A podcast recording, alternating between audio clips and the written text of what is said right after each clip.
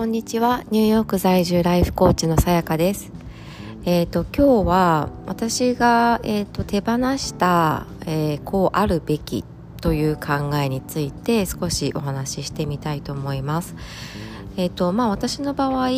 のーまあ、会社を辞めてニューヨークに来たっていう結構大きな、あのー、環境の変化があったので、よりその手放す、まあ、きっかけとしてすごく大きなきっかけがあったっていうことがあるんですけれども、まあ、あの、あのまま日本にいてもできなかった考えではないと思うので、あの何かヒントになったらなと思っています。えっと、もともと私は日本で、えっと、総合商社の人事をしていまして、えっとまあ、新卒で入社をしてじゅうごねん強働いてたんですけれども、あの基本的にその部署柄、えっとまあ、こうあるべきっていう考え方をすごくする、えっとまあ、仕事だったんですね。で例えばあの、まあ、人事の中でもいろんな業務に携わったんですけれども、特にその制度とか研修とか、まあ、あの評価とか、まあ、そっかだからほとんど全てそうなんだと思うんですけれども、とりあえずあの理想的な社員の形みたいなものを考えて、えーと、それが今うまくなうまくいってなければどういうふうにしたらうまくいくかっていうような制度を作ったり研修を作ったり、えー、するわけですよね。なのでこうあるべき論っていうのをすごく考えるんですよ。であのそうなってくるとどうしても自分自身は当然ながらあの社員模範社員の模範とあのになっていなければいけないっていう考え方がやっぱりすごく強くなってしまっていて、で私はまあ当時シングルマザーだったんですけれども、あのどうしてもその、まあ、総合職としてこれくらいの仕事ぶりををしているべき、この年次だったらこれくらいの責任範囲をしっかりと、えーと、持っているべきで、こういうマインドセットであるべき。例えばなんだろう、基本的に日本ってそのアメあの海外と違うのは、海外っていうのはジョブディスクリプションというのがあって、この仕事このポジションはこういうことをするポジションですよっていう風なあののが割と明確なんですね。なのでそれよりもあのそれを超えるような、えー、仕事をする場合はあの私ちょっとこの仕事にプラスアルファして仕事をしているからお給料上げてくださいみたいな交渉ができたりするんですけれども、日本の場合は割とそこが割とというかだいぶそこが曖昧で、もう拾えるものは全部拾いなさいみたいなあの精神だから、私は仕事は こ, これだからっていうのってすごくダメっていう風にされていて、いやもっともっともどんどんどんどん自分のそのできる範囲を超えて仕事を取っていく、でそれで自分の範囲をどんどん広げていくっていうのが理想的なあのあり方とされているケースが非常に多いので、当然ながらそうなってくるともうエンドレスなんですよね。だから自分の仕事がやってるからいいやっていうふうにはもうなかなか思えなくって、えーと、そうするとつまり時間長くいる方がまあできる量は多いですよね。でも当然これはあの一般的一般論であって、人によっては本当にダラダラと長くいるけれども全然その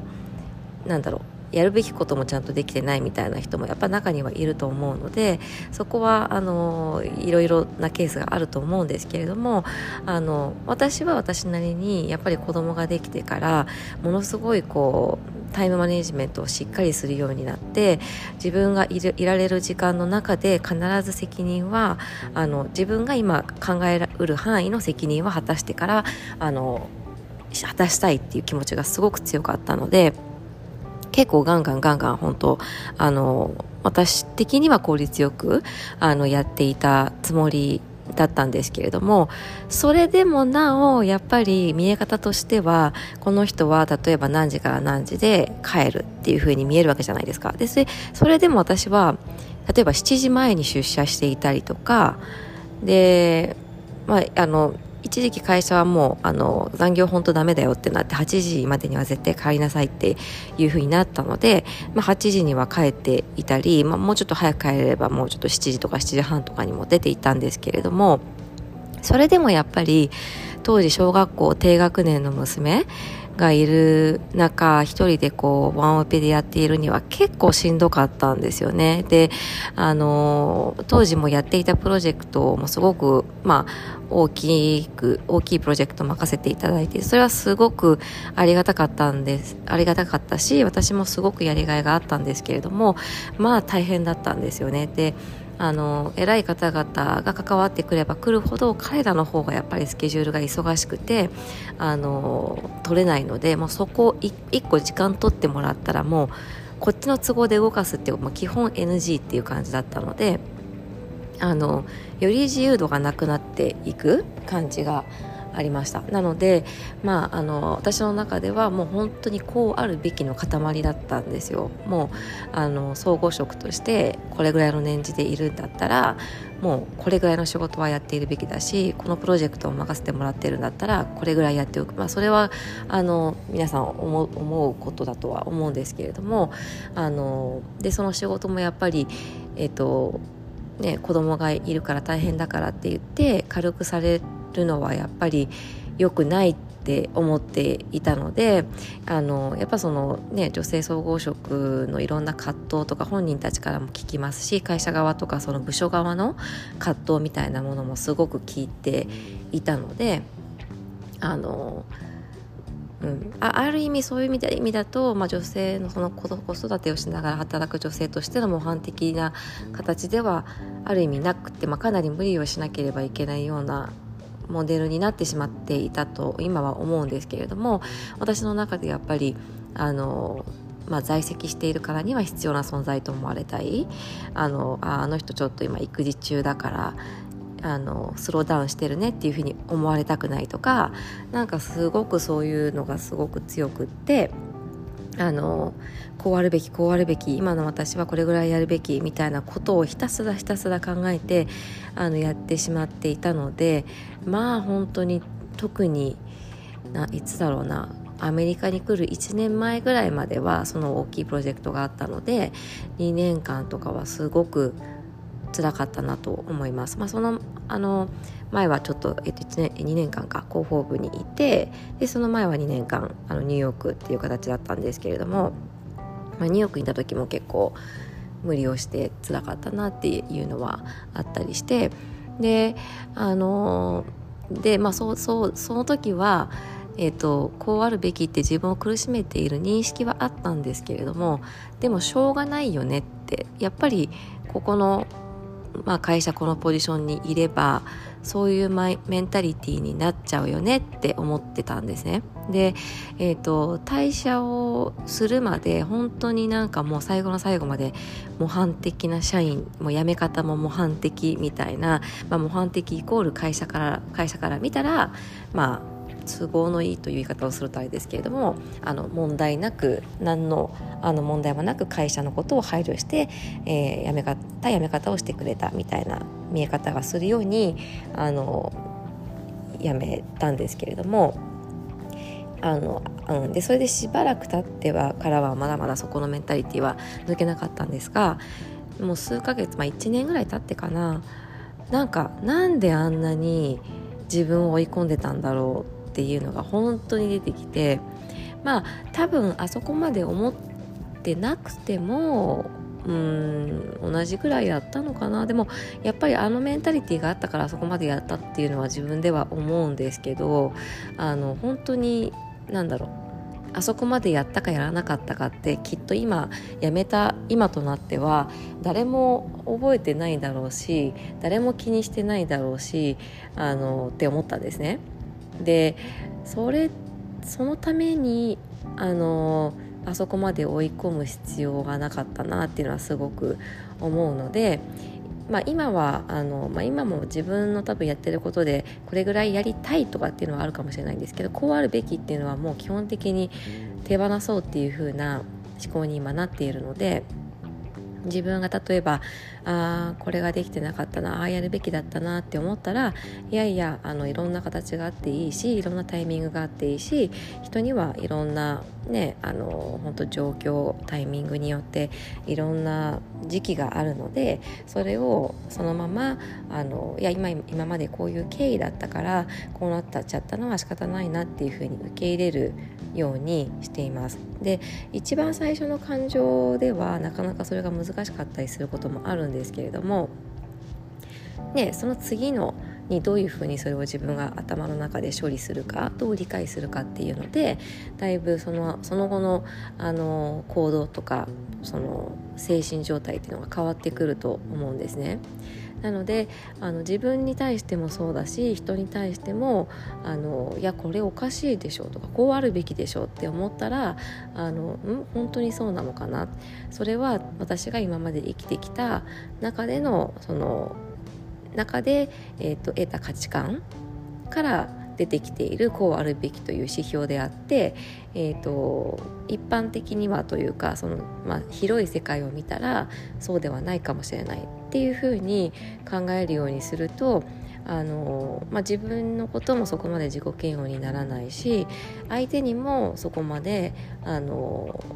なんだろう、例えば怒りとかいう感情が出てこなかったり、まあ、少し出てきてもすぐに収まったりっていう風な、あのー、ことができるようになったので、すごく有効な、あのーまあ、考え方のシフトの仕方だなという風に思います。まあ、言ってみればこうあるべきなんてもうほとんど 実, 実はないかもしれないって思うんですよね、世界スタンダードで見ると、うん、で日 本, 日本では例えばなんだろうな、何かをもらったらお返しをするべきとか、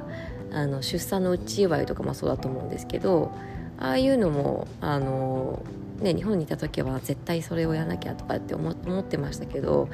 別にあの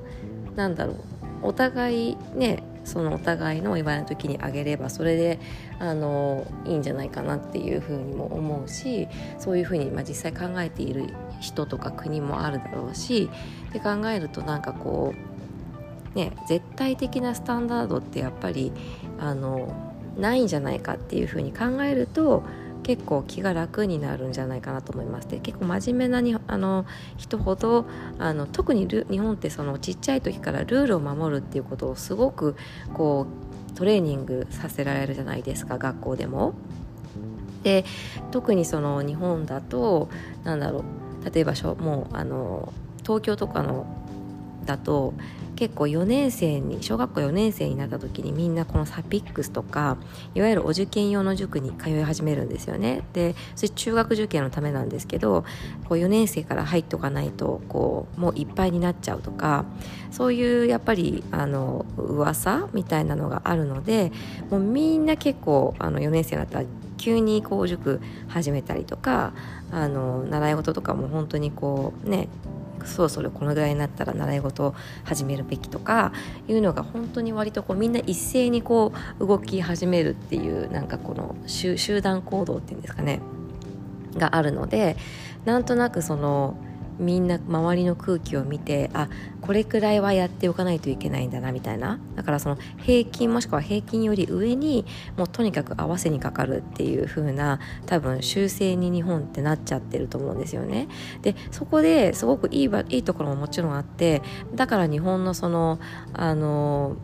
教育の行き届き方ってすごいと思っていて、特にアメリカとかニューヨークにいると、まあ、その差って本当にすごいので、やっぱりお金がないと勉強ができないっていうあの世の中がまだまだ存在するなっていう感じがするので、それと比較すると日本っていうのはもう本当にあの、ね、ものすごい教育がしっかりとあの全国民に行き届いているし、そのあの民度がやっぱりすごい高いと思うんですね。だからそこはやっぱり日本のそういう部分が生きているんだと思う、思うので、いいところではあるんですけれども、ちょっとやりすぎやりすぎてその個々がすごく苦しんでいるケースがすごくあるなと思います。